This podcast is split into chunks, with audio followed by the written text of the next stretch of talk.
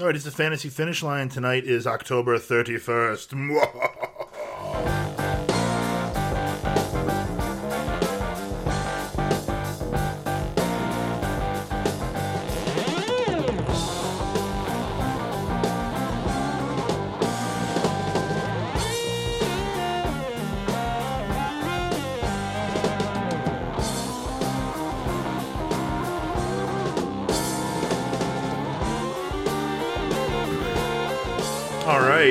drink5.com, it is the Fantasy Finish Line podcast. We're here to watch the trade deadline go whoosh and talk about week nine. So I am Jason, joined as always by David Biggs. Dave sits across from me here in the studio, and we just chat about football. We drink a few beers, we have a good time. I want to encourage you, if you're listening live, to, uh, well, you'll be on Mixlr already, to ask us questions in the chat room. And, um, you know, you can always tweet us, you can email us, Jason at Drink5, Dave at Drink5, uh, with your fantasy football questions. Or, you know, if you have questions about life, we'll get around to answering them, no problem. Uh, so, um, what we need to know tonight really is what are we drinking, right? That's how we start off the show every every damn week. Sounds good. So in my hands, I hold the Half Acre Beer Company's Gone Away India Pale Ale. Um, this place, you know, generally has awesome artwork on their uh, on their cans, and I always respect a brewery that will take the time to make their beer look good, in addition to taste good. So I haven't had this one yet. Here we go. Oh, that's fine. That's very, very good. Fine is in excellent, not like just fine. You know. Glad to hear it. Beer is provided by uh, by myself for uh, for losing last week's bets, but I'm not gonna make that mistake again. So Never again. You'll never lose another bet. Nope. That's impressive. from here on out, I'm just winning. I'm just winning. What a declaration. That's right. So uh, let's dive into what's been happening all day today. So today is October 31st. If you're listening to it a couple days late, then um, you know just know that today was the end of the trade deadline uh, in the NFL. It expired about five hours ago. In um, so we had several big moves, starting with last night. So last night, the Patriots finally gave up their star backup quarterback, Jimmy Garoppolo. So he is going to go to the 49ers. The 49ers gave up a second round pick for him. So clearly not um, what the Patriots were looking for in return for a guy who they figured could be just a regular starter. And, you know, if Tom Brady wasn't this freakishly healthy quarterback, the guy who probably would have been the starter for quite some time in New England. I think a second is still a decent haul for a trade, though. Usually, you're seeing people pull third, fourth, fifth conditional picks. Um, but yeah, uh, for- Well, they were going to give a second and a third for AJ McCarron. right. So obviously the market is always going to fluctuate, um, but this is, I think, a trade that probably Bill Belichick's not not happy with. Um, I think deep down in his very dark heart, he would have preferred to keep Garoppolo and get rid of Brady, if only to cement his legacy as the great one there. Um, so that's just wild speculation on my part. Well, maybe so. I heard Tom Brady uh, in a couple of different radio shows, um, and uh, I think on a television broadcast talk about this trade. Did you listen to him with Jim Gray? Uh, I'm not sure. So it was the most awkward two minutes. uh, he called Jim Gray like Sparky or something like that. Um, and whenever they try to talk about the trade, he would just kind of brush it off or like not be like, "Yeah, Jimmy's great. He'll be fine." He was just like, "Um, yes, Jimmy is a football player." Well, you can't It's say very strange, awkward. Like Tom Brady is turning into Tom Cruise you can't say too much and about that it. he's though, just right? becoming like strange and um, alienated from the rest of society and he's just so into himself that um, his inevitable downfall will be so much better I apparently it's such great schadenfreude apparently it's working just fine for him. well of course it is and this trade means that he's going to be playing, um, you know, at least for another couple more years.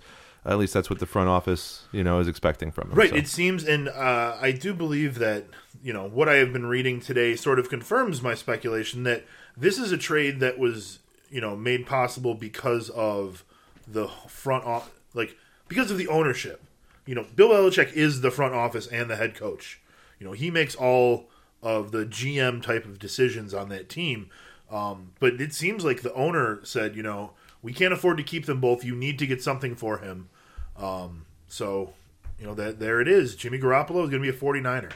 Yeah, the hard part is that they don't really have a backup, and Tom Brady is an older quarterback, so They literally have zero backups at the moment. it's going to be interesting to see if they pull someone up from a practice practice squad or if they pick someone up off the wire. Like Brian Hoyer was paid, I think, ten million dollars to go in and play for the 49ers, but then he was seven games. but yeah. then he was cut. So I mean, eh, that's a guy who is a good backup. He's just not a good starter in the league.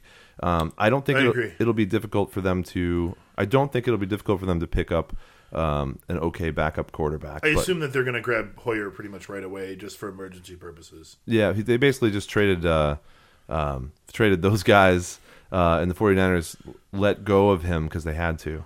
Right. Um, so obviously there are little to no fantasy impacts uh, as far as the Patriots go. Um, but with the Niners, it could it could matter more down the road. So the speculation right now, according to the Sacramento Bee, is that Garoppolo will not make his debut until Week 12, which makes sense. They're um, terrible right now. They haven't won a game all year. Uh, they have C.J. Beathard starting, who has been uh, mostly a disaster the last couple of weeks. You know, 49ers had that stretch of five games where they lost by three points or less, and in the last two weeks they've lost by a combined more than 50 points. Um, so it really has sort of you know fallen off of a cliff in terms of uh, their competitiveness. I do think that the Niners are going to win games and be much better once Garoppolo is into the flow. So give him a couple weeks to learn the offense. Give him the whole uh, bye week and then the week after to actually be the main guy practicing with the number ones on the team. Uh, and then he's got a few weapons. He's got Pierre Garcon. He's got Carlos Hyde. Both of those guys are going to get a bump in production, in my opinion, once Garoppolo is playing. Um, unfortunately for fantasy people, you know that's not happening yet. We're only in, going into week nine. Uh, you can't really look forward to any of this stuff until probably week twelve. Um, so keep that sort of on the back burner. Uh, Jimmy Garoppolo is probably a pick up and hold in two quarterback leagues, and um, you know uh, if you need to trade uh, one of those other guys in the Niners, just keep in mind that uh, their value is going to go up a little bit later on down the line. Um, you know, week 12, week 13, for fantasy purposes, is getting pretty damn close to um, what you call it, to the playoffs. So, you know, you kind of need to have your team figured out by then. Um, but I don't know. What do you think? Do you think Garoppolo is going to succeed there? He's got Kyle Shanahan, it's sort of offensive guru. Um, do you think it's a good fit for him? They obviously were going to be looking for a quarterback. I think it's too hard to to uh, to analyze this trade just yet until he plays for a while. But I think he'll definitely take over uh, as the quarterback there uh, within the next couple of weeks. And uh, I think the 49ers have some tools to do some damage, but he's not going to step up and, and you know make himself known as a as a great quarterback off the bat when when he leaves a team like the Patriots and goes to the 49ers. So uh, maybe next year. Uh, he's someone that we can talk about as being a, a quarterback too. Um, or, or you know trying to get into the top 15 but we'll have to see how he plays with the management and the offensive scheme that they want to put on him So you don't you don't see that as being very effective uh, for the rest of this year. You don't see it as really mattering fantasy wise. well if he starts in you know in week uh what would it be like probably 12. between between week 10 and 12 so week week 12 then you don't have very many games left of the season and you don't have a whole lot of time to kind of gel with your team and learn the scheme. So i would say no i don't see any reason why he would suddenly come in and be uh, a guy that, that you should be playing every week out. Um, but we do know that he's already a serviceable quarterback at least under the tutelage of uh, the quarterback coaches in new england and he's going to bring all of that to his first official starting job so he should be good going forward um, but yeah, I don't care about him too much this year, unless you're talking about, like you said, two quarterback leagues when these guys get snatched up off the wire. If you have opportunity uh, with some auction budget, or uh, if you are in one of those leagues where they do the reverse. Um, um, Reverse order. re- reverse standings order to pick up, then I, I might pick him up as a, a speculative um, move. But I don't expect him to be an every week start. Not really. Okay. Um, so there were a couple of trades earlier, um, you know, not quite deadline trades. Uh, obviously, Adrian Peterson went to the Cardinals. Um, Dontrelle Inman went to the Bears from the Chargers. Um, you know, for a seventh round pick, Inman hasn't played since week five. He did not play last week with the Bears, so they are on bye this week. We'll see what happens there. I don't see any really fantasy relevant uh, value there. Just sort of touching on uh, the movements of guys. Um, Marcell Dareus, uh, defensive tackle, got traded from the Bills over to the Jaguars. That could only improve the Jaguars' defense and special teams, who have been amazing this year. They've averaged 15 points a game. Um, so, you know, it's only going to help them get more sacks. They're going to have another fresh guy on the line. So look out when you're starting, um, you know, quarterbacks and running backs against Jaguars. Even you may I think- want to consider sitting some of the, you know, bad ones. I think Inman's going to matter a little bit as the as the Bears move forward because he's he's immediately the best receiver on the team as far as a possession receiver, and he's done well in other spots. So um, uh, right now you don't care, right? Because none of the Bears receivers are actually startable in fantasy because they're not getting enough targets because they're not throwing the ball enough. But That's true. It's it has to be true that as the season goes on, they're going to start throwing the ball more. They they have to. So so I do think that there is some kind of irrelevance there. Um, I remember uh, picking him up last year, um, and he had some good stats for a couple of weeks. So we'll see.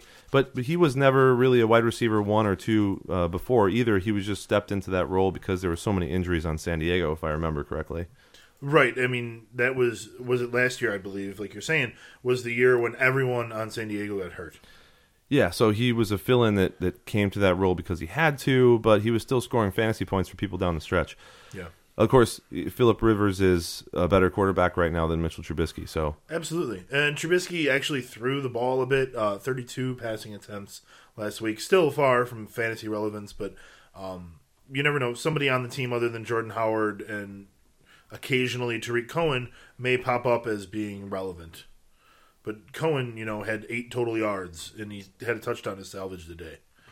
Um, so uh, a couple of other really big trades, fantasy wise, that happened uh, early this morning when I woke up. I'm getting ready for work. I flip on the TV. Jay Ajayi moves to the Eagles. That was huge. Um, anybody who's had Jay Ajayi has been suffering, you know, quietly, maybe not so quietly this year, um, because he just has not done what you th- what you know that he is able to do. Uh, I, I don't even think he has a double digit game yet this year. Two of them actually. My bad. Um, Twelve point six in week two, 13 points in week six. Other than that, he hasn't scored a touchdown. That's the big complaint. yeah, just been real, just garbage so far. Um, so they host Denver this week. Does Philly? Um, a tough matchup for him, especially considering he hasn't practiced with the team or done anything with the team yet. I'm sure today was all paperwork and flying to Philadelphia and worrying about all that stuff. Um, figuring out your number, you know, you got to do all that stuff eventually. Yeah, he has a bye week uh, after this week um, now with them. So Yeah. uh, some people expect him to become the starter there. That's going to depend on on how he performs with the with the team in practice. I think. I I mean, Right. it's difficult to go in there and, and assume that kind of a role, but I think they definitely drafted him to be the starter going forward. Um, if, if not now, then later this year or next traded year. for him. Yeah. Well, I what they've done right now is sort of announce that LeGarrette Blount is still the starter, and that makes sense, uh, especially for the next game. Um, but I I personally expect to see Ajayi as the main ball carrier by what would it be week eleven? Once they're they're on they play nine, they're off on week ten. They'll be back week eleven. So I expect Ajayi to be the main guy uh, come week 11. That's going to be a matchup in Dallas, and then they play Chicago. They go to Seattle, the Rams, the Giants. Um, so, you know, I, I would hesitate to start him this week. Um, you know, maybe it would have been a good idea to start starting him every week, anyways, going into this past week. But uh, this week, I would say sit Ajayi, um, but you know, uh, be happy that he's moved into a much better situation. Maybe. I think it's important to know a couple things. One, uh, the organization apparently on Miami's side thinks that uh, Ajayi, who has had knee problems since he was back in college, um, has a ticking clock on him. Um, so that's part of the reason why they traded him, according to some sources online. Two, uh, whenever a guy moves organizations, he could he has an equal chance to do worse than better. So it may be a good opportunity for you to trade a Ajayi at perhaps the highest value that he is going to have for the entire year. I, I think of it as a uh, is a kind of a coin flip situation. So you can certainly hold him, hope that he does better on a team that clearly has a better offense, um, or uh, maybe he won't work out. Much like um, who was it that was traded to the Eagles uh, that was a running back a couple years ago that did nothing. Um, boy, I don't remember now. Uh, he was he was on the Cowboys. He he Marion Barber. no no no no. What- what- Arguably the best running back in the league, and then he goes to the Eagles, and he was terrible uh, because of the scheme that they tried to fit him into in that particular regime. He's on Tennessee now. I forget what his name is. Um. I'm giving you all the. Murray? There you go, Demarco Murray. Oh yeah, you're right. He really did flop there. So it depends. But they kind of proved that Dallas's offensive line was amazing. well, and they they had a completely different offensive scheme for the running back. Right. And so I haven't done a lot of analysis. I, it seems like uh, it should be okay for him there, but just keep in mind that when people are traded, it's not always a good situation. I remember being happy about Jordan Matthews going to the Bills, but that hasn't panned out for Matthews at all. No, and that's a great uh, segue into the other big trade of the day. Kelvin Benjamin traded away from the Panthers for not much value at all. A guy who really is still, uh, you know, one of the wide receiver, young wide receiver stars in the league. Uh, traded to the Bills. Um, so the Bills now have two new guys for this year. Um, Three. Jordan Matthews, And Zay Jones, the well, rookie. Yeah, Zay Jones, the rookie. Um, so Zay will move to the Z slot, which is perfect for him. Um, and Kelvin Benjamin is going to be their starting, you know, sort of acts like main wide receiver, their their main target now. Uh, so you know he's a huge guy. He's six foot five. I think this is the biggest upgrade that you're going to get out of these trades right now. Is Kelvin Benjamin going to the Bills? I mean, it's not that he was doing very poorly there, but it's going to help out everybody on the Bills. LeSean McCoy is going to see fewer uh, eight man boxes. Tyrod Taylor is going to have a much better wide receiver core to be throwing to. You know, Zay Jones is going to have probably no fantasy relevance still, uh, but Jordan Matthews is no longer going to be the main guy there. So I think Jordan Matthews as a number two is going to be very successful. Yeah, he's always good in the slot. He's been good in those positional um, um, kinds of engagements, and I, I agree with you. I think uh, this is all good for the Bills, and it makes you wonder about the Panthers, who now have Devin Funchess as their number one receiver, which is not a bad thing. He's been he's been good as well, but um, I don't know if they're trading Kelvin Benjamin just because the, they think that they're due for kind of a downturn. Um, I'm not sure. You know, Greg Olsen is getting older. Cam Newton hasn't been performing at a high level consistently. Um, they have some new blood on the team in Christian McCaffrey. John Stewart's going to retire soon. So maybe they're sort of gearing up for this retooling of the team. I'm not sure. Um, or they know something we don't know. But it's it's definitely an interesting shakeup for those two. And the Bills, who we thought were trying to follow in the Jets' footsteps and breaking up everyone on their team, uh, is actually having a really good year. So Yeah. shows how much uh, you know the NFL pundits know. The, Bill, the Bills are sort of in a win now situation. Great move for the Bills. Um, this website that I was following today that tracks all the trades, uh, WalterFootball.com. So he, he grades them all, right? So grade for each team. He gave the Bills an A plus on this trade, and he gave the Panthers a Millen, as in Matt Millen, the Detroit, the former Detroit general manager.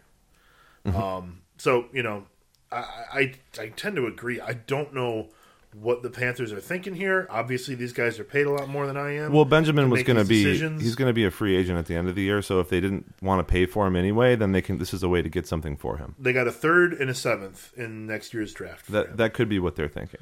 Sure. And then um, those are the main moves that happened. And then, of course, uh, we get the sideshow of the NFL, that being the bottom of the AFC North. The Bengals and the Browns tried making a trade for A.J. McCarron to move him up to Cleveland, and it just didn't work out. So there's reports of paperwork issues, and it didn't get through on time, and there's a disconnect. Um, but I, I don't know. It, if they actually wanted to make this trade, it is just another step in a long line of just complete dysfunction from Cleveland. And if they didn't want to make the trade, I don't understand why they said let's trade him in the first place.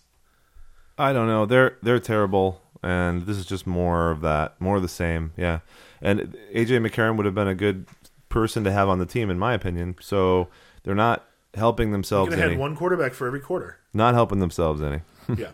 So I, you know, uh, that's about it for your trade deadline. A pretty active uh, day in the trading world. Um, I, I, love it when you know these players move around and stuff like that. None of the big guys did get moved. Uh, there was a lot of speculation going into the week that Jimmy Graham could get moved, that Martavis Bryant could get moved. Um, I like to randomly speculate that they would be traded for each other. I think that would have been interesting, but that you know was never going to happen. I don't even know if that's really an even trade. It's it's hard to judge in fantasy football if trades are even. In the NFL, I really have no no judge for what the real value of these guys are. Yeah, it's just about uh, it's just about the touches and whether they'll go up or down. Um, I think for us, like it's obviously upgrades Tyrod Taylor. Yeah. Um, this is um, there's there's trades that have happened that upgrade guys like maybe DeVante Parker, um, perhaps Jay Cutler, although it's too early to say that kind of thing. Oh, but... we didn't mention the Dolphins yet. Uh, the Dolphins now are going to have a couple of running backs uh, that are going to be on the radar right now. Kenyon Drake's the backup for him, though. Okay, so Kenyon Drake, you, are saying is the guy to own over uh, D- Damien Williams. Yeah, you know how it works. They'll have a guy like Damien Williams that filters in as the passing back, um, so he'll be on the field more often. But Kenyon Drake is the actual backup for that position so he'll come in and fill in the role. But I don't think either of them are going to do every down, so we'll see a lot of both of them. And based on how the running game for the Dolphins has been going already this season, I don't really think either of them are playable on a regular basis. Um, but I mean, that's that's up to uh, the beholder, I guess. I Kenyon Drake was a, an interesting guy going into uh, fantasy as a rookie, I believe, last year, um, and he didn't get very many opportunities because Ajayi was fantastic. But uh, this year he'll he'll get to uh, to see if uh, if he can show anything behind that offensive line, which is not performing at a high level. All right. So, any other trade talk that you wanted to touch on? I think that we've pretty much covered all the moves and how it's going to affect everybody. I mean, as far as uh, Carolina, I don't really see much of a change in how that team is going to be affected.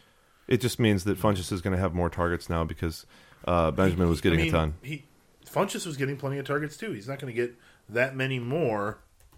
I don't think that Devin Funchess gets a a, a a, noticeable upgrade with this. I mean, the over the last several games, he was targeted 10, 9, 8, 9, 8, and then 6 last week in a game where they were winning pretty much the whole time. Well, then where else do the targets go?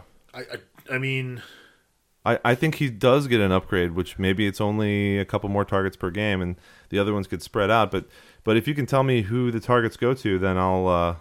Uh, I, I, mean, they're even they continue to pass to. I think what they're going to try to do is run the ball a little bit more. They continue to pass to Greg Olsen's fill in too Ed Dickson, uh, so it's not like the tight end targets went away.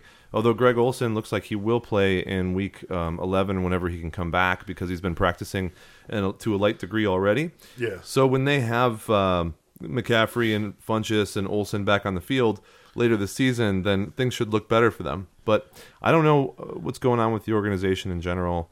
Uh, the Panthers have been really up and down. So we'll see. But it's good to see that Funchess has a consistent amount of targets. I guess what I'm saying is this can't hurt him at all. So it, it can only help him as a uh, as a receiver on your team. Yeah, and probably the only one who's really going to benefit from that. Um, I, I, think Cam Newton is pretty much the same. The rest of the guys there, Christian McCaffrey and Ed Dickson, Um, you know, we've had the situation before because there, there, was one year where Benjamin was injured, and then there was one year where like Funchess wasn't there. Uh, so he's gone through this a couple times, and, and it never really true. seemed to to hurt the team to to lose a receiver. So really, what they need to do is try to throw the ball thirty times a game, not thirty-five to fifty. Um, so I, I think there's going to be fewer targets. That's all. Um, and yes, you know, Funchess may go up, but I mean, is, is he going to be a ten target a game sort of like super stud? I, I, just don't see that. Sounds like it to me, and unless that doesn't happen. So I mean, I'll, I'll be looking for it. But he's already owned in most leagues anyway. So oh yeah, yeah. It's not like you can go is picking he, him up. Is he someone that you would uh, maybe look to acquire in a trade? Uh, no, I, the guys that I would look to acquire are the guys that are that are more buy low at the moment. So guys like, um, like Jordan Matthews, for example, um, or who did we talk about before? Um, uh, who are some of the other guys that we mentioned? Um, well, you don't have to worry about Dontrelle Inman. I mean, Ajayi, I don't know that it, he's in a buy low place. Um, Ajayi's value is not as high as it was entering the season because of what he did last year, Right. and it won't be as high. but it's higher than it was yesterday. yeah, this moved his value up. So that's that's why my whole conversation earlier was saying you could think about trading him because if he does poorly in the Eagles, his value will never be as high as it is right now. True. But uh, I guess you could look for maybe acquiring a Carlos Hyde or a Pierre Garcon if you get him for cheap. I don't mind Pierre Garcon because I think his value goes way up because CJ Beathard uh, is not targeting him. Um, and they just don't have a chemistry. If you look at the statistics there, he was doing well uh, for pretty much the whole season. And then the last two games, he's been doing terribly. He's not getting the targets, he's not getting the right kind of passes. So uh, later in the season, you might see Garcon really pick that up with a guy like Garoppolo, who's just an all-around better quarterback. So that's that's a possible uh, acquisition. But if Garoppolo's not going to start until week 12, then it's that's uh, something that's pretty far away on the radar to go trading for Garcon now. Right. And maybe now is when you'd be able to get him for cheapest. But uh, maybe maybe it'd be better, you'd be better off having him, you know, getting a few bad games out of the way.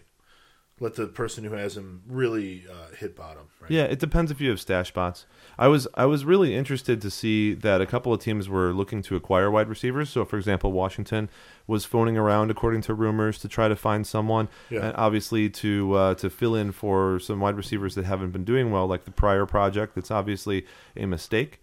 Um, The uh, Terrelle Pryor project. yeah, and and so maybe they were looking at a guy like That Kel- a Kelvin hit the charts. a Kelvin Benjamin or or a T.Y. Hilton or a Jarvis Landry or something like that. Um, probably not a Landry on that team, but uh, regardless, uh, they didn't manage to acquire anyone. So you have Crowder who just had a big game and maybe he'll step it up. Uh, everyone's basically in the same positions as they were um, last year on that team. I, I mean, sorry, last uh, last week. Yeah. So that's interesting. I, uh, I I do think Corey Davis is, is an interesting guy because he might play this week for the first time uh, since the first uh, first He hasn't game, played yet. Yeah. and uh, and that could be interesting. But we'll probably talk about the wire pickups in a bit. All right. So that's the trade deadline. You're entering the vicinity of an area adjacent to a location. The kind of place where there might be a monster or some kind of weird mirror. These are just examples. It could also be something much better. Prepare to enter the scary door. So Dave, what were you for Halloween this year? Uh, I I was a taco momentarily. Mm, A momentary taco. Yeah. Interesting. Is it? That's a. That's a quality costume you got there. All right. Let's. Let's. Yeah. Maybe I'll be a whiskey bottle next year. That sounds fun. You don't even have to wear anything. I like cheersing uh, right over your laptop. It's my favorite thing. Great location. You've never spilled a shot on my laptop. That's correct. Or any laptop, really. but I could I could always try. You know? That's a good stretch that you've got going there. Whew. So, um, I, before we exit week eight and go into week nine, I want to talk about the best football game I've seen all year. The Seahawks and the Texans was incredible. This game had it all. Two amazing young quarterbacks who threw for over 850 yards combined. They uh, combined for eight passing touchdowns. Even the kickers were pretty solid. Um, Ka'imi and Blair Walsh both kicking multiple field goals, um, not missing any of the extra points. You know that shit is very important in a game that winds up 41 to 38. So a couple of other numbers from this game that I had picked up on in my column, uh, statistically insignificant, which you can check out every week. Um, Deshaun Watson now has 19 touchdowns in seven games. That breaks Kurt Warner's record of 18 uh, through his first seven games. So he continues to break all kinds of records. It's not just that he's a dual threat. He is one of the best passing rookie quarterbacks that we've seen since easily Andrew Luck, I would imagine, could probably go back farther than that. Um, I think well, ever. Kurt Warner. I think ever in the NFL because he's breaking all their records right now. Yeah, I mean, it, it, it's tough to want to give a guy that position immediately.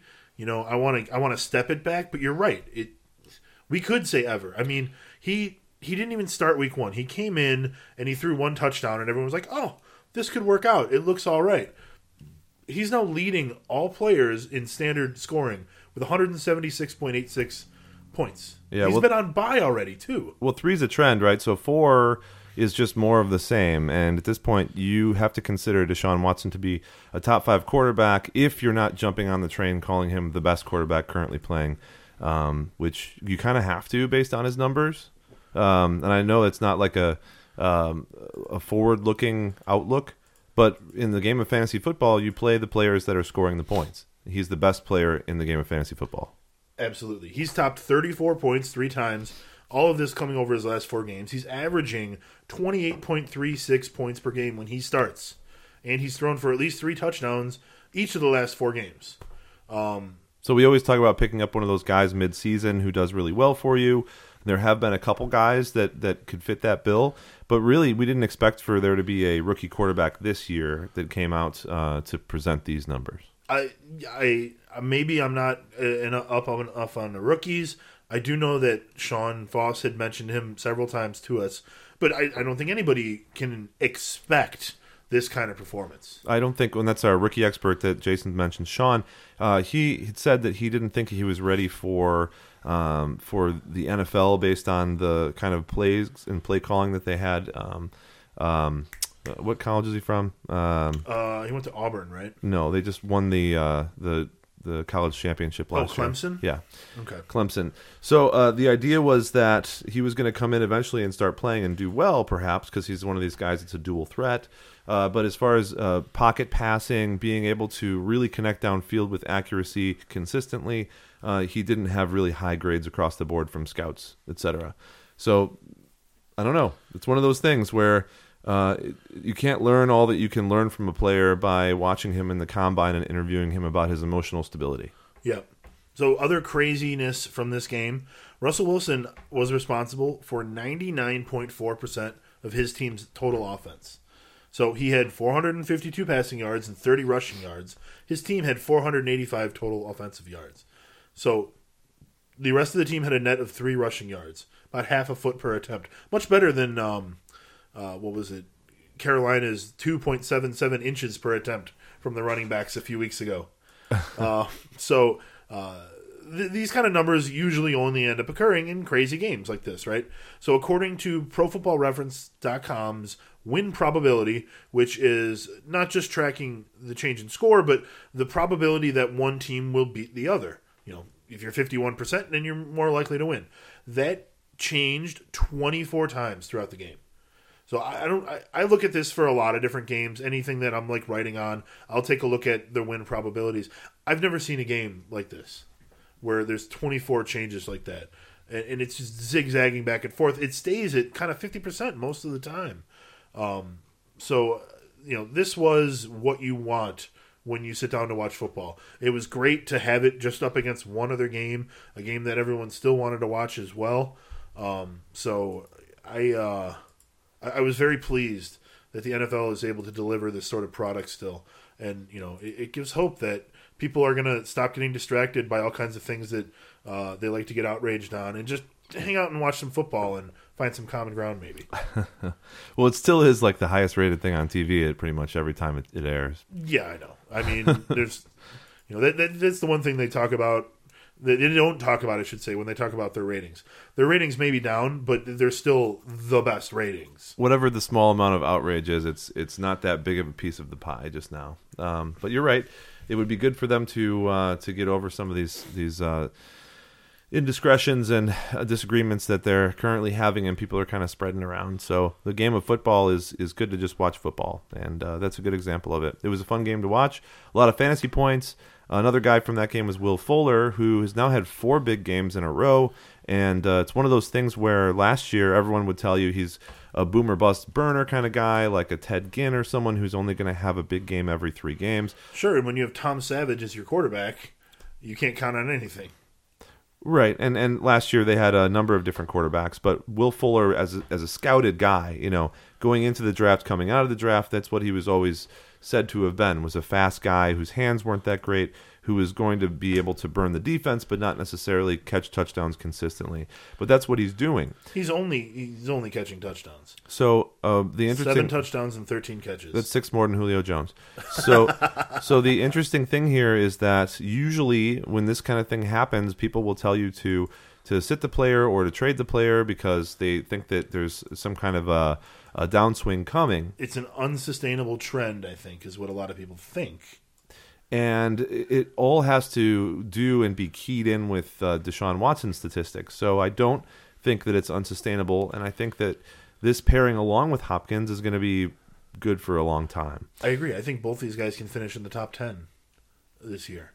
So if you're if you're getting a low offer, if if someone in your team in your league wants to get rid of one of these guys like a Fuller, and he just wants something like maybe a Jay Ajayi back, you know, I, I think that that's a trigger that you got to pull. You know, you go with the guy on the best team if you can help it. The guy who has great chemistry, uh, Will Fuller has been amazing. DeAndre Hopkins, after all of the drama that happened late in the week, The guy on the best it- team. So you go. on- so you go with Jay Ajayi then because he's on the Eagles now. Well, I, as soon as I said that, I realized it didn't come out right. Um, the guy's in the best situation. Let's put it that way. Um, but yeah, I mean, even after all that with uh, Hopkins, he put in one of his best games uh, of his career. So um, the the Texans are going up and up, and they're going to go to the playoffs. They are the best under 500 team that I've seen in a long time. They've had a really tough go of their schedule lately. They played the Hawks in Se- Seattle. They played the Patriots in New England. Um, they're going to get a lot of relief in terms of their schedule in the second half of the year. Uh, you know, they still get to play the Colts twice. Uh, they got the Rams, the Cardinals, the Ravens, the Titans, the 49ers. You know, the revenge game against the Jaguars. Their only tough game this year is going to be against the Steelers in week 16. And that will probably just be a shitload of fantasy points for everyone to enjoy in their fa- in their uh, final. so that could be a very uh, good one. That's going to be the afternoon game on Christmas. So well done scheduling people. That's a good call because that'll be, I believe, uh, Christmas Day is when they only do like um, a, a game here or there. They don't. They're not going to do a full schedule of games. That'll be the 24th on Sunday when they have the full slate of games. Um, so uh, something that uh, we talked about a little bit last week off the air um, that I wanted to bring up, and something that we've been talking about on a regular basis is uh, wide receivers versus running backs, how productive th- they are. We had noticed in years past that wide receivers tend to start uh, strong, and the running backs are the ones that finish strong. But this year has been the opposite. Running backs were starting much stronger than the wide receivers, uh, almost dominating them. Like I believe it was last week, uh, the top ten running backs outscored the top ten receivers by over three points per player, which is a huge gap. Uh, this week, the wide receivers are starting to close the gap. There are four wide receivers and four running backs in the top 10 players. Um, and one thing that you suggested when we were watching games is that the quarterbacks get better as the season goes on. Um, and I, and I, I think we're seeing that. Is that what you saw while you're watching the games on Sunday? Yeah, well, that's also a side effect of the offensive lines not performing at as high a level as they used to because the people coming out of college in offensive lines are learning different schemes. Um, they're not able to practice in pads early enough, etc. So I've, I've heard this discussion on a couple of sports radio shows where it's been hammered home a little bit that over the past couple years, uh, college offensive linemen are not they're not playing in the same kind of NFL schemes as maybe they, they used to, and they come in and have to be retaught a little bit. And then the rules have changed where they can't be practicing early in the preseason in full pads, um, and they have to they take a couple weeks into the season to start becoming uh, better at their position. So that and the fact that the quarterbacks are gaining a rhythm every week means that they're not going to start keying in and doing really well with wide receivers until uh, a couple weeks into the season.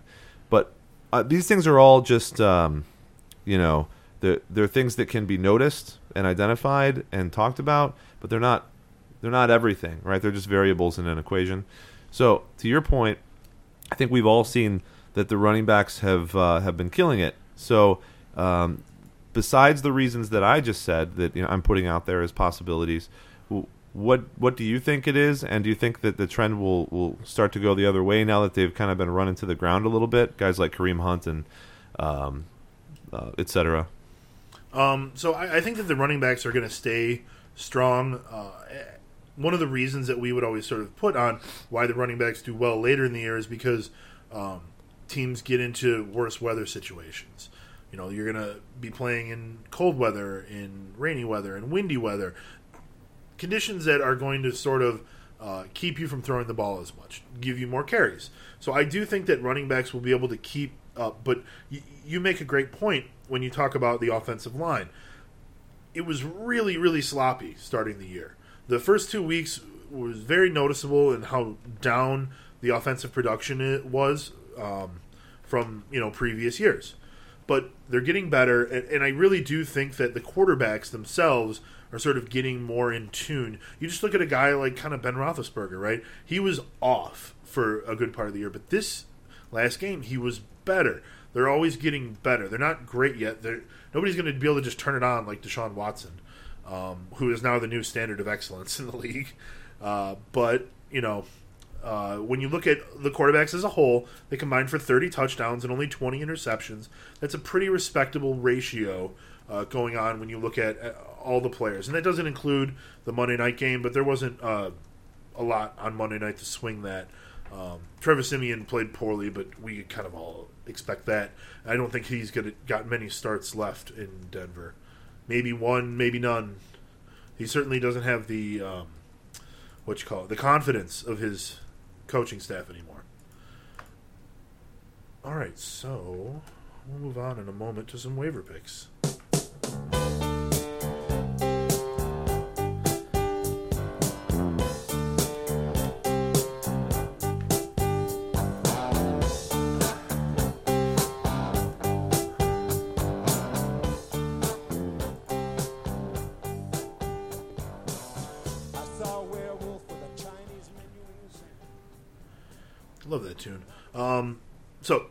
Every week, our buddy Jim Hutchins gives us five pickups for the week. He calls it Pick Five. Very good name, Jim. I like it. Um, so these are all going to be guys that are pretty much owned in 50% or fewer of Yahoo leagues. Uh, a couple of guys that I had pointed out as well in my uh, column, guys who are um, were finished in the top five at wide receiver this position uh, this week are all owned in 50% or less of leagues. So Paul Richardson, Robbie Anderson, and Juju, uh, pardon me, all owned in less than half of Yahoo leagues. So starting at the top, we got Paul Richardson, 32% owned. Um, Seahawks cannot have a running game. I don't know why they're not allowed, but ever since they got rid of Marshawn Lynch, it's just been non-existent.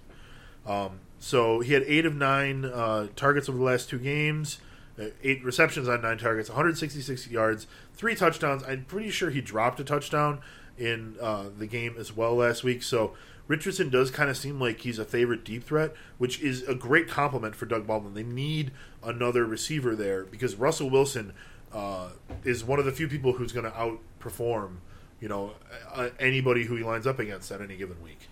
Um, Russell Wilson was amazing this past week. He's the only guy who did better than Deshaun Watson. um, so you got Darren McFadden, 35% owned. Um, he is here instead of Alfred Morris because Morris is going to be owned in more leagues already.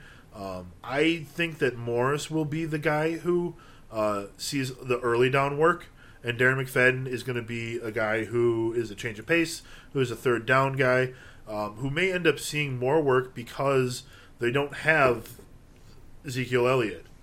So, um, as always with the Ezekiel Elliott saga, pay attention uh, to the legal briefings and whatnot uh, for whatever the hell is going to go on. As of 8:45 p.m. Central Time on Tuesday the 31st, he will be suspended, but that may change before the end of the show. You never know. Um, what do you think on that backfield in Dallas, Dave? Who's the one guy you would rather have? I don't know. It's it's a toss up there too. I've I've always liked Alfred Morris. I think he's he's uh, he's still a good guy. He's not super old. He's uh, able to run with a little bit of burst. Um, the times he's come out for the Cowboys a couple times looked better than he ever did on the Redskins, even early in his career. Um, so he still has years left on him. But if you want a home run guy, it's Darren McFadden, and they still have him rostered, and, and they're looking to uh, to uh, to use him. So uh, I mean, he's the guy who can break a bunch of tackles and and get out of there. But I don't think that either of them are going to be super good for your fantasy team. Um, if you have them, you may want to trade them. Their values might be higher as a as a trade to pick up uh, by a low target than they would be to play them every week. I'm I'm not really sure, certain on that, but I will tell you that I am not going for either Morris or McFadden in any leagues. I'm happy to have other people do that and, and see what happens. I'll take the other players available, like a Robbie Anderson. Um, 29% owned in Yahoo leagues. He did have a slow start to the season, but he had a huge game last week. Went over 100 yards, had a touchdown as well.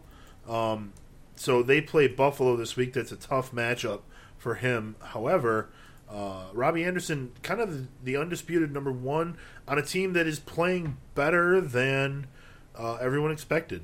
So uh, hopefully that hopefully they can translate that into more consistent uh, work. But he is trending up, seven point six to nine point five to sixteen point five points.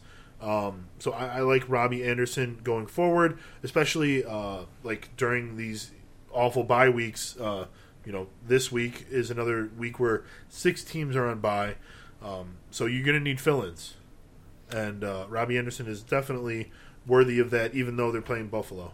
By the way, the uh, the judge, I, I, don't know how to pronounce her name. Her, his name's like Faya or Faya or something like that. The judge who's uh, presiding in the Ezekiel Elliott case. I, I follow this um, legal analyst named Amy Dash, um, and she she mentioned earlier uh, today that uh, she confirmed that the judge's husband works for a company called Proskauer, which negotiated the CBA for the NFL. So she should have been recused on the case she could have should have recused herself because she no way she had a relationship through her husband yeah. to the NFL. Yeah, um, it's kind of a conflict of interest. No, I don't know that that will actually that anything will happen because of that. Because seriously, if you continue to go along the, the, the rabbit you know hole and the rabbit trail, you're going to find stuff regardless. Uh, there's a difference between six degrees of Kevin Bacon and your husband negotiated the NFL's contract. I don't know that she, that her husband negotiated. He works for that company. He works for the company that negotiated it. Yeah, the NFLPA's labor contract. The CBA for the NFL, yeah. Yeah, and that is exactly what this whole thing is about. Well, I, I'm just letting you know that you're probably going to hear that later this week or something because I like to follow these individual Twitter personalities, so I find out the news a little bit before it, it happens. I like that Dave follows them all because I find out the news after he learns it. But even if it, if that happens, you know then then maybe it'll have to do with another appeal or something down the line or whatever. But obviously, there's there's a lot here that this case might continue to go further. So I again I that's one of the reasons why I have a hard time picking up guys like Morris and McFadden and dropping people on my bench because they have not yet you know they have not as of yet been useful, and I don't think that that's going to happen anytime soon unless maybe it would be a really ballsy move to trade for Ezekiel Elliott like right now. Well, I mean, it's certainly possible, and I, I know that those people that have Elliott would probably let him go for some a good piece that could, they could use now. But that could also kill your team. You'd stab yourself in the chest if, like, you know, that kind of information is not enough to overturn that kind of a ruling. Yeah, and really, all you're looking for is just delay it as much as possible. Mm-hmm. So that that's very interesting. Yeah, it's interesting. Uh, okay, so let's go to our favorite player of this last week. Uh, the you know the social media darling of the week. You know the the Steelers have two guys who are very active on social media. Right? There's Juju Smith Schuster, who uh, there's a lot of them actually has everybody enamored with his bike situation, and there's Martavis Bryant, who, according to Jim, twittered himself into the bench. Um, AB and Le'Veon Bell are even more active than those two guys are. Yeah, but you know they're not the hot shit right now. Okay. Whatever you say. So Juju had seven catches on 10 targets, 193 yards, and a touchdown. One of those catches was a 97 yard touchdown, the longest passing touchdown in Steelers history, I believe. Um, so uh, Bryant has been told he's going to be part of the game plan in week 10. The Steelers are on bye in week 9. But Smith is uh, Smith Schuster. Juju, I don't know what short version we should use to call refer to him. Juju is a lot shorter than Smith Schuster, in my opinion. Okay, actually, so that's not an opinion. Juju. it's capital J's and lowercase U's, by the way. Um, only owned in half of Yahoo leagues. Look him up and make him your number one priority if uh, he is available in your league. If you need wide receiver help, I suppose you would only not take him if you had three awesome wide receivers. Um, so you could even take him and trade him because he is going to be a guy who is very active and probably startable for the rest of the year.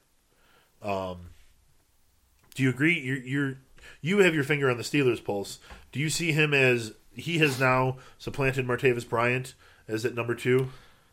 So okay, so Juju is a is a great young receiver. He's got a lot of exuberance. The team loves him and is behind him, but he still has a lot to learn.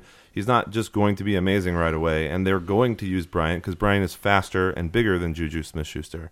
By the way, Juju's name is John Smith. Did you know that? Oh, that's so boring. Yeah, so that he that's why his name is now Juju Smith Schuster. Okay.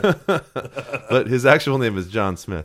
So I, I they didn't trade Bryant, and so they have no reason not to use him in these situations, and they're hoping that it lights a fire under his ass.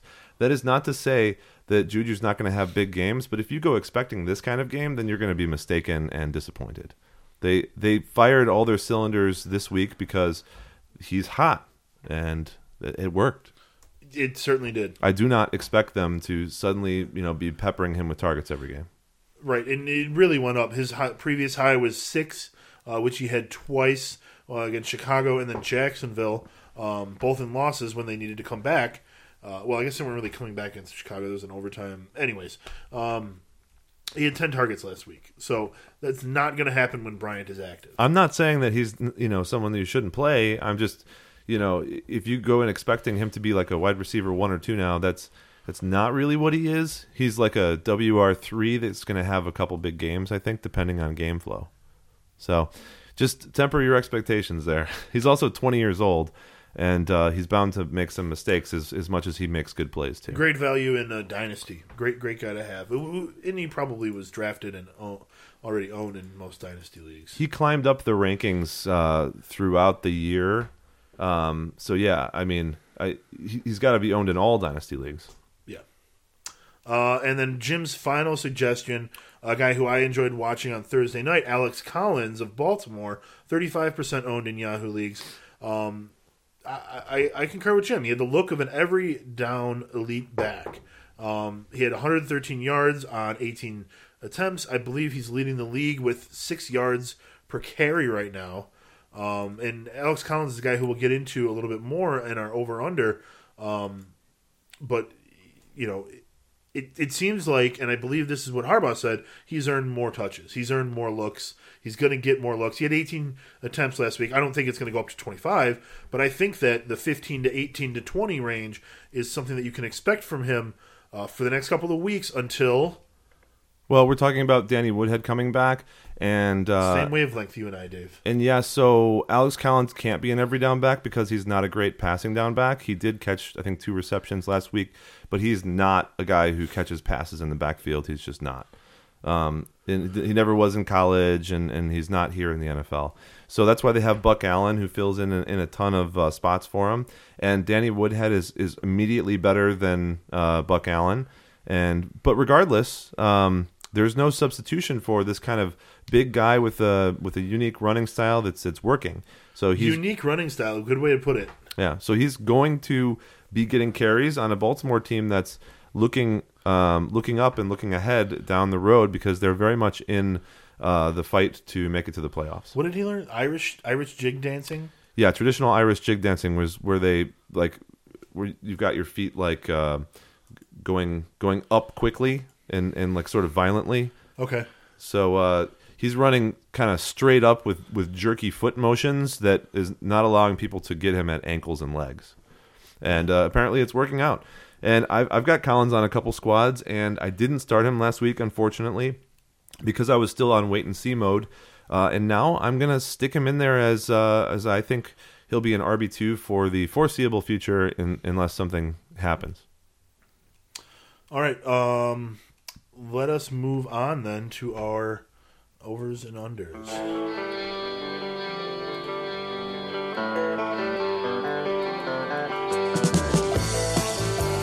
I got a fever, Dave.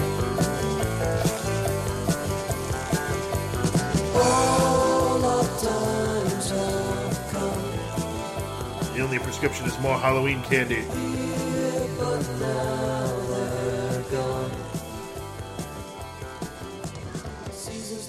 All right.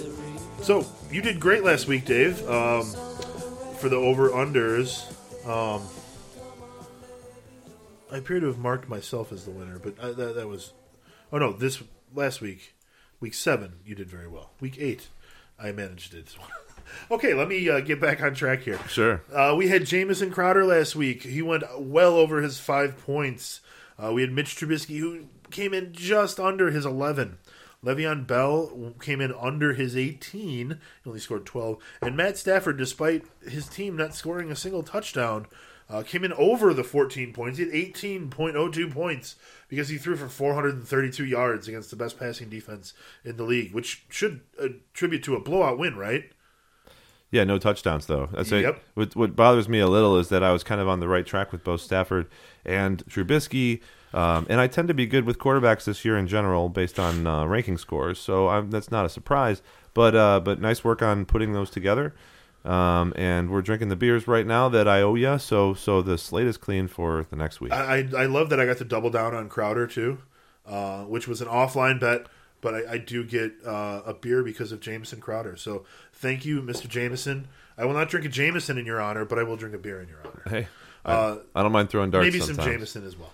All right, so uh, Crow- Crowder did have uh, a better game than he has ever even thought of having this year. So it was kind of out of the blue. oh yeah, it was clearly his best game of the year. Um, by like twice, by like two x or more. I sort of felt it coming. I wish that I could actually harvest these uh, these premonitions to something useful, but you know, well, you you could you could trade for him I and play him. get it and turn it into a beer every once in a while, I guess it's better than nothing. I, I would always encourage people to go with their gut here because if they are if they think they're right about something and then they they don't go after it, then they're always gonna have that regret, right? If you think someone's going to do well, then, then go trade for him, especially if he's a buy low like Jamison, who now after this week is going back more towards his uh, original value. Right. Uh, sell high. Yeah. Not, not bad advice there. So, uh, Jamison's teammate, the quarterback, uh, you're good at picking quarterbacks, you say this year. So, Kirk Cousins travels to Seattle. Uh, Cousins has had a very up and down season. He's got, I think, four games over um, 28 points. Let me let me look at Kirk, Captain Kirk, if you will. Um, and then a bunch of games where he scored like 11 26 20 28 and 25 uh, so four games well over 20 and then three games where he scored under 12 points um, now he's going to seattle a team that just gave up a ton of points to deshaun watson but remember that's the michael jordan of football um, so kirk cousins at seattle will start his line at 15 points where do you think he'll come in dave Uh, I'll go over 15. over 15. I'm going to go under 15. I think that Seattle uh, buckles down, and uh, uh, you know I, I like this under streak that I did last week. Well, he's only had two games under 15 points, and uh, and Three those, games now. Um, not from what I'm looking at, but that's fine. I got Philly and the Rams, and then last week against Dallas. I have 15 at Philly.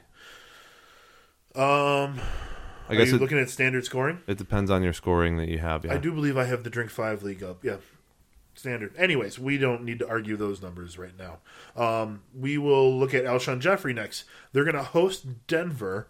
Uh, Philadelphia will. Eight points is his season average. He did have a good game last week, but it was only two catches. I am a little worried that Jeffery is just not going to see the volume uh, that we were kind of used to when he was playing very well in Chicago.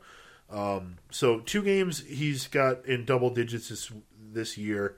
Um, he even has a game with a touchdown where he scored eight point nine points. Uh, so Al- Alshon Jeffery at eight points against oh, it's because you're talking about the decimal no fly scoring. zone. I see. Um, Alshon Jeffery eight. I go under eight. I'm not looking at decimal scoring, so you probably were looking at 14 points something um, for Cousins. Anyway, you're saying eight points. Eight points under. I go under.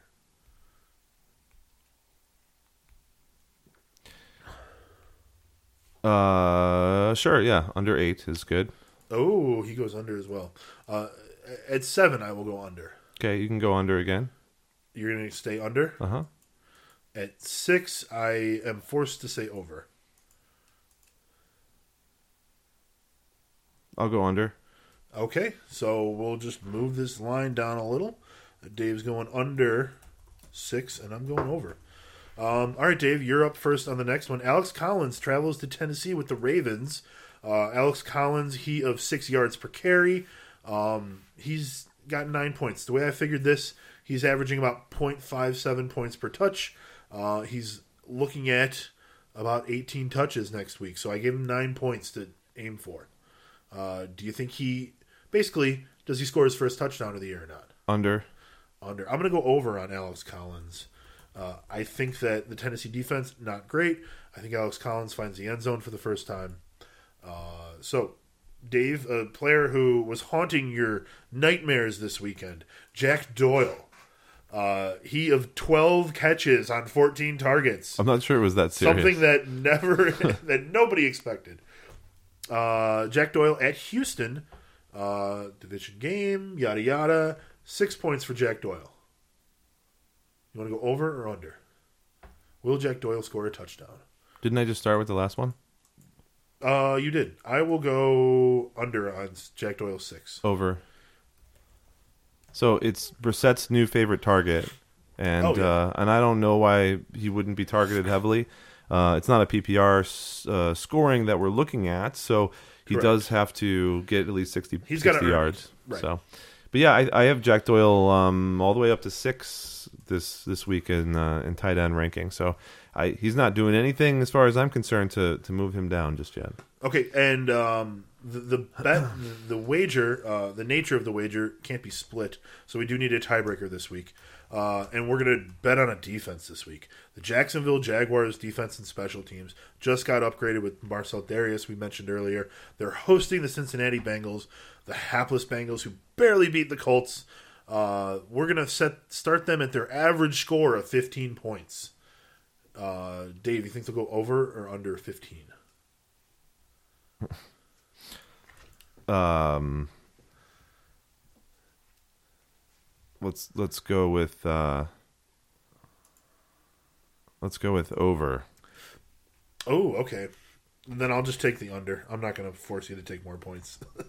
I, I was going to do whatever the opposite of what you had. I figured you were going to go under on this, but they've scored over 20 points three times this year. I mean, and it's a team that can totally turn the ball over a whole bunch. So I hope you're willing to um, to indulge me in our wager, which would be in week 10 to rename the losers teams, the three teams where we'll be playing each other. that's fine with me sure All right. So for for, um, for only that week for only that week. Only that week. As soon as the next Tuesday rolls around, you're already back to normal. Uh, so, um, anything else that you wanted to touch on this evening? I know that uh, we need to find out the latest in the Ezekiel Elliott uh, case, which we'll probably not get any more news till the morning. uh no i uh i was uh 17th ranked overall this uh week in fantasy pros rankings so uh, i encourage you guys to go out and check out the rankings as they are every week not just for myself but all the other fantasy experts out there um i, I think that it's a it's a really nice way to uh to be able to to look at who's available to pick up and who to start each week Yeah, dude. Well done on that. Well done this week. Cheers, everybody. Drink five.